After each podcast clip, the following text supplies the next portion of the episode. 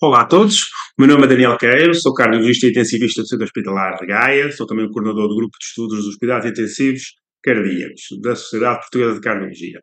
Tenho o prazer de hoje ter comigo a doutora Doroteia Silva. A doutora Doroteia é cardiologista e intensivista do Centro Hospitalar Lisboa Norte. Uh, nós hoje vamos falar de um ensaio clínico, que é o ensaio CLS Shock. Uh, olá, Doroteia, tudo bem? Olá, Daniel, tudo bem? Muito obrigada. Muito obrigada pelo convite. Foi com um grande prazer que, que eu aceitei o teu convite. O prazer é meu estar aqui contigo. Olha, queres-me fazer então um breve resumo deste ensaio clínico? Muito bem, então vamos a isso. Uh, então começamos por recordar a quem nos está a ouvir qual é que foi a pergunta que esteve subjacente à realização deste ensaio clínico que foi feito por Olga Thiel e os seus colaboradores. Ora, a pergunta foi: uh, será que em doentes com infarto agudo do miocárdio complicado de choque cardiogénico e submetidos a revascularização miocárdica precoce, será que a aplicação da técnica de, de ECMO veno-arterial de forma não selecionada, isto é, rotineira e precoce, reduz a mortalidade por qualquer causa aos 30 dias? Esta foi a pergunta.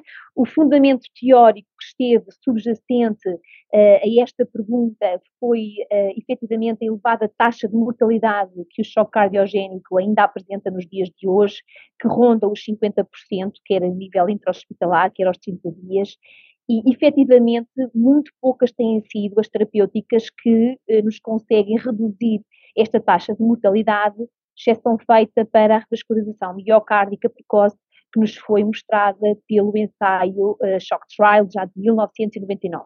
Depois disso, pouco têm sido as técnicas ou terapêuticas que nos mudam esta mortalidade ou que nos melhoram a sobrevida, nomeadamente, uh, recordo-vos no recente IABP Shock 2, que uh, refutou o benefício do balão intraórtico na redução da mortalidade no choque cardiogénico por infarto. No entanto, e apesar de não haver benefício documentado, a técnica de ECMO arterial tem aumentado uh, exponencialmente nas últimas décadas, nomeadamente depois da publicação do ABP Shock 2, uh, e muito pouco existe de benefício documentado com a técnica de ECMO arterial. Recordo-vos que há, de facto, alguns registros observacionais que documentam a redução de mortalidade, que, foram desenhados e foram publicados no, na altura de, por volta do ano 2009, 2010, mas a evidência mais recente, nomeadamente do grupo de Praga, o ECMO-CS, o estudo, que era um estudo, que foi um estudo muito bem desenhado, também prospectivo, eh, não documentou o benefício da aplicação precoce e não selecionada da técnica de ECMO em doentes em choque cardiogénico. Posto isto, Olga desenhou assim um ensaio que foi de iniciativa de investigador, multicêntrico, eh, não cego, aleatorizado e controlado, e uh, incluiu 44 instituições uh, pertencentes à Alemanha e apenas um hospital na Eslovénia, recrutando doentes entre junho de 2019 e novembro de 2022, portanto, durante três anos e meio, que é um período bastante curto para recrutamento de doentes neste cenário. Foi, uh, foram incluídos doentes com mais de 18 anos, que estavam uh, a ter um infarto do miocárdio uh, e uh, para o qual havia estratégia de revascularização precoce planeada, quer fosse percutânea, quer fosse cirúrgica, com pressão arterial inferior, sistólica inferior a 90, e assim é a definição de choque, por mais de 30 minutos, ou requerente catecolaminas para manter sistólicas superiores a 90, na presença de sinais de hipoperfusão de órgão, nomeadamente com a documentação de lactacidemia arterial superior a 3 milimol por litro. Recordo-vos que foram excluídos doentes com paragens cardiorrespiratórias uh, bastante uh, longas, com mais de 45 minutos previamente à autorização, com uma causa mecânica de choque cardiogénico, com um tempo de evolução de choque de mais de 12 horas e com doença arterial periférica grave que impedisse a implantação da técnica de ECMO e assim foram incluídos 417 doentes, um número espetacular, nomeadamente para este, para este contexto de emergência que é difícil de recrutar e incluir doentes, 417 doentes com uh, características entre os dois grupos muito bem uh, balanceadas. Portanto, foram 409 no grupo de ECMO e, e 200, desculpem, 209 no grupo de ECMO e 208 no grupo controle.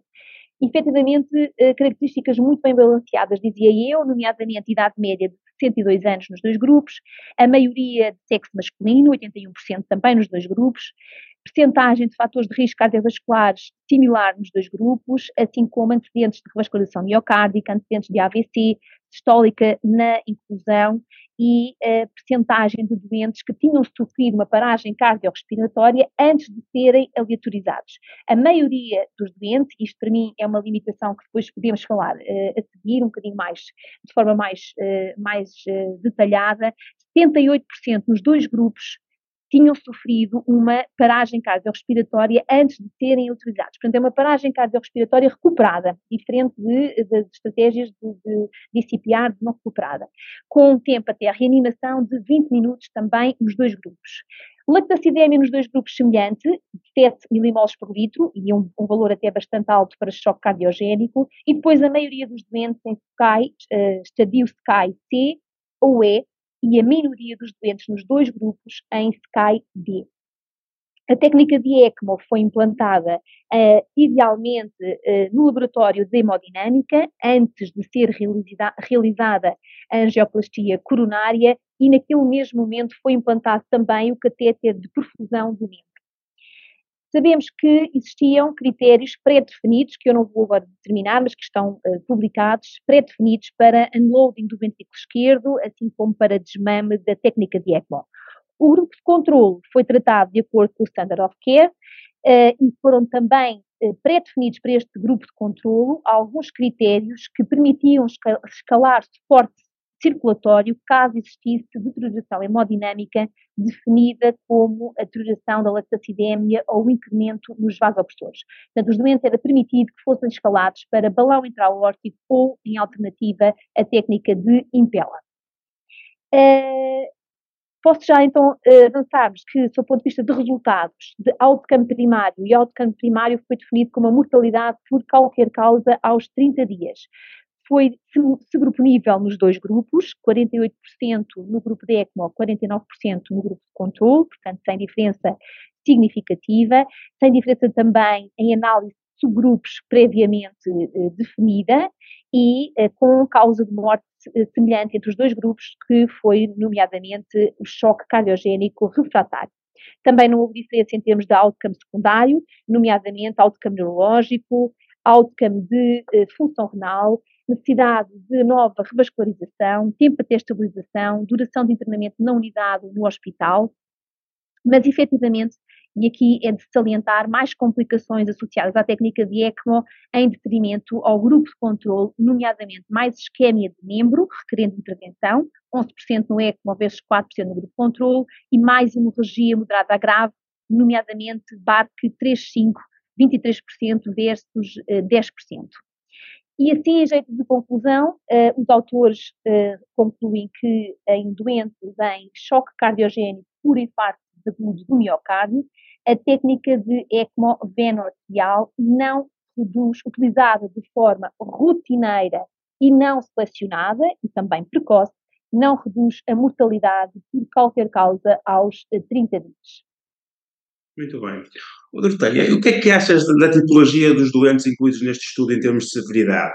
Por um lado, achas que responde à tipologia dos doentes eh, que, que, são habituais na nossa prática clínica e achas que este tipo a severidade dos doentes também influenciou de alguma forma os, os resultados? Isso mesmo, Daniel. Então, olha, eu acho que há algumas limitações que são importantes nós recordarmos a quem nos está a ouvir. Uh, há algumas, mas acho que há duas que de facto são muito importantes e uma delas é isso que estás aqui já a, a avançar. Uh, os doentes incluídos neste grupo, eu recordo-vos que, uh, como eu disse previamente, a maioria foram incluídos em Sky C ou Sky E. 49% em Sky C e 32% em Sky E. Para quem nos está a ouvir, eu recordo que Sky C por definição, é o doente que está estabilizado sob a terapêutica que nós já instituímos. E, portanto, é um doente que nós atualmente não vamos uh, e não iríamos implantar ECMO. Por outro lado, o doente que está em SCAI-E, por definição, está in extremis, muitas vezes em, ou na maioria das vezes, e por definição, em falência multiorgânica e até mesmo em paragem cardiorrespiratória, a necessitar da técnica de ECMO até já como resgate, como técnica de ressuscitação. E é, é sem dúvida um doente que provavelmente está eh, mal demais para beneficiar naquela fase da técnica de ecmoveno arterial. Portanto, a maioria dos doentes, apenas 18% dos doentes no grupo de ECMO, foi implantado em SCAI-D, que é efetivamente aquele estadio de SCAI onde existe maior recomendação das várias sociedades, quer de medicina intensiva, quer de cardiologia, para ser implementada a técnica de ECMO, porque, por definição, SCAI-D é o doente que está a deteriorar sob a terapêutica médica que já lhe foi instituída. E, portanto, efetivamente, acho que o timing não foi, eh, na maioria dos doentes, o mais correto. Depois, em segundo lugar, exatamente diz respeito àquela percentagem muitíssimo elevada de doentes que tinham sofrido uma paragem antes de ser aleatorizados. 78% dos dois grupos de doentes tinham sofrido uma paragem. Quase que nós só podemos generalizar a conclusão destes resultados a este tipo de doentes que é de pós-paragem cardiorrespiratória. Como nós sabemos, e eu acho que eh, estes doentes no pós-paragem cardiorrespiratória correspondem a uma tipologia de doentes que é muito diferente e que efetivamente não deveria ser incluída neste grupo de uh, doentes de choque cardiogénico, de avaliação prognóstica de choque cardiogénico, porque são efetivamente muitíssimo diferentes dos outros doentes que não sofrem paragem. E porquê? Porque têm, desde logo, um tipo de choque que é muito diferente, muitas vezes tem características distributivas e não é um choque cardiogénico puro, pela resposta inflamatória sistémica que é exuberante de pós-paragem, como as pessoas sabem, pelos fenómenos muito esquema e reperfusão, e, portanto, é exuberante a resposta inflamatória, muitas vezes o choque é distributivo, o que nos impede até muitas vezes de conseguir uh, fluxos de ECMO adequados, porque há um leak capilar tão importante que não, que não conseguimos uh, maximizar a técnica de ECMO como nos doentes que não sofrem paragem cardiorrespiratória. E depois também porque, efetivamente, o prognóstico destes doentes é, na maioria das vezes, evitado pela encefalopatia hipoxicosquémica, que é muitas vezes muitíssimo importante, na maioria das vezes muitíssimo importante, e que depois de ser aplicado o protocolo de neuroprognosticação que nós aplicamos de acordo com as recomendações internacionais, nos encerra prognóstico neurológico e é isso que vai determinar efetivamente a morte uh, deste doente e próprio tempo de paragem e, e tempo de reanimação e de uma série de fatores que são prévios à implantação do, do, do ECMO, não é? Porque tudo isto acaba por nos alterar um bocadinho, são muitos fatores aleatórios e, e que não são controláveis por este tipo exatamente. de suporte. Exatamente, que passam, exatamente, não são controláveis por este tipo, controláveis e moduláveis por este tipo de suporte. Exatamente. Olha, e o que é que achas? Uma das críticas, críticas que é feita frequentemente ao estudo também é o elevado número de crossover de doentes. Isto é, houve muitos doentes que estariam no grupo de ECMO acabaram por ou colocar, uh, desculpa, do grupo não, de controle, acabaram por colocar ECMO, ou, ou então outro tipo de dispositivos, nomeadamente o Impel, é um número bastante significativo. Como é que achas que isto influencia de alguma forma os resultados do ensaio clínico? São outras limitações importantes. Portanto, era permitido nesta, nesta, neste estudo os doentes uh, no grupo de controlo serem, fazerem crossover para o, grupo, para o grupo ECMO, caso entrassem em paragem cardiorrespiratória, nomeadamente aqui como uma medida de ressuscitação em técnica de ICPR, e nós sabemos que 12% do grupo de controlo transitou para o grupo de ECMO exatamente por este motivo, porque entrou em paragem cardiorrespiratória. Ora, obviamente, isto vai diminuir a probabilidade de haver diferença nesta análise depois de, de outcomes dos dois grupos. E depois, efetivamente, outra questão foi essa que disseste. Também era permitido ao grupo de controlo fazer uma escalada de suporte hemodinâmico para o grupo, para a técnica de impela ou técnica de balão intraórtico, é o órtico caso uh, iniciasse ou começasse em deterioração hemodinâmica definida como a subida da lactacidemia ou o incremento dos vasopressores.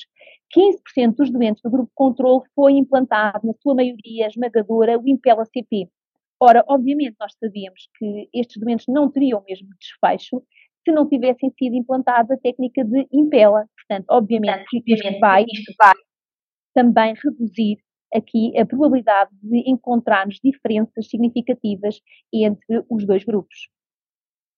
Muito bem. Uma outra crítica que também é feita ao estudo, e uma, nem é uma crítica, é uma constatação, é uma elevada porcentagem de complicações no grupo do DECM. O que é que achas que tem a ver este elevado número de complicações? A que é que achas que se deve?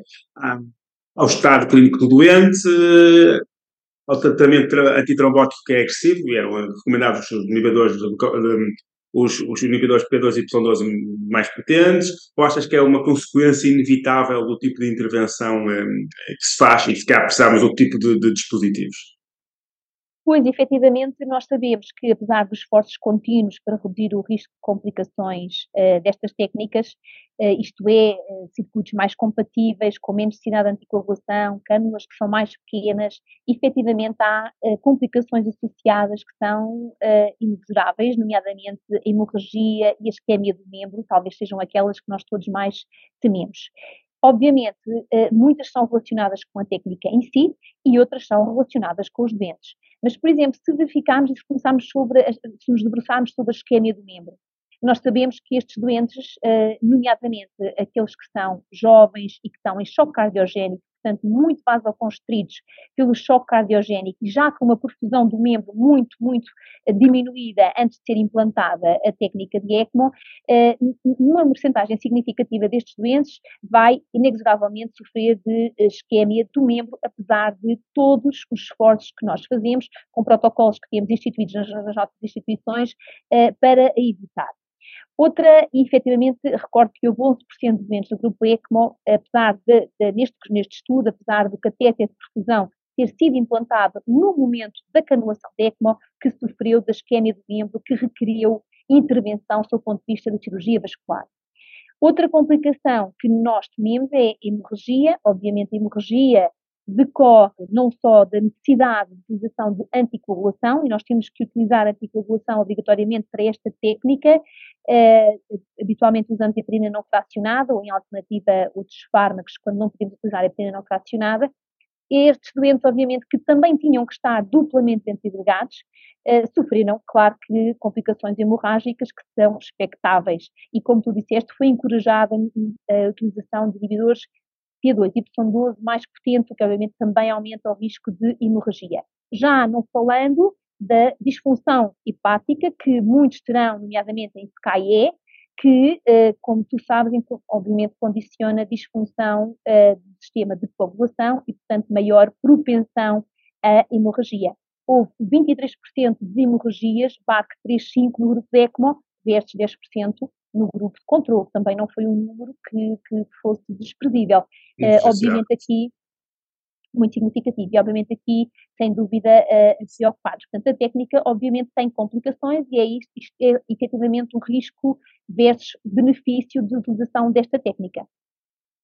Exatamente. E, e torna mais importante aquilo que disseste no início, que é da, da escolha do, do, grupo de doentes. Não é? Se vamos submeter a doentes que à partida não têm grande benefício, só vamos escolher as complicações e temos nenhum benefício, e, Exatamente. É, é, sempre um fator que é importante. Em, em termos práticos, em que, é que, em que, é que, este ensaio mudou a tua prática clínica? Achas que vai ter alguma, uh, tem alguma relevância na, na, no teu setup, na, na, forma tu integras estes dispositivos no, no, no, no manejamento dos doentes em choque? Olha, eu acho que, sobretudo, nos faz uma chamada de atenção para a necessidade de selecionar corretamente os doentes para a técnica de ECMO. Portanto, a técnica não é para ser colocada de forma não selecionada ou rotineira aos doentes em choque cardiogénico em contexto de infarto, a técnica é para ser selecionada e é para ser colocada de forma correta aos doentes que precisam dela, que provavelmente são os doentes que sob terapêutica médica estão a deteriorar. E são, então, por definição, os estadios D ou E. Idealmente, os estadios D, por quem é, sabemos que o doente provavelmente está doente mais para ter benefício da técnica. Por outro lado, provavelmente o doente em estadio C, que está estabilizado sob terapêutica médica depois de ser vascularizado, também não beneficia desta técnica e vamos estar aqui a adicionar a possibilidade de complicações quando ele não vai, trazer, não vai ter benefício de mortalidade com a implantação da técnica de ECMO. Portanto, efetivamente, eu acho que a técnica é para utilizar no doente corretamente selecionado, que, na minha opinião, e de acordo com as orientações internacionais, são os doentes em estadio cai D, a teoração terapêutica médica, e nestes sim a técnica vai poder fazer a diferença e vai, sem dúvida, poder modular o prognóstico, nomeadamente aumentar a sobrevida destes doentes. Concordo absoluto com a tua, com a tua ideia da Obrigado, foi um, um gosto ter-te aqui connosco, foste acho que absolutamente esclarecedora. Uh, parabéns Obrigada, por esta ótima exposição e dou assim por encerrado este podcast. Muito obrigado a todos pela, pela atenção Obrigada, um beijinho ti. Então, obrigado. Obrigada, Daniel. Foi um prazer estar aqui presente. Um grande abraço e até à próxima.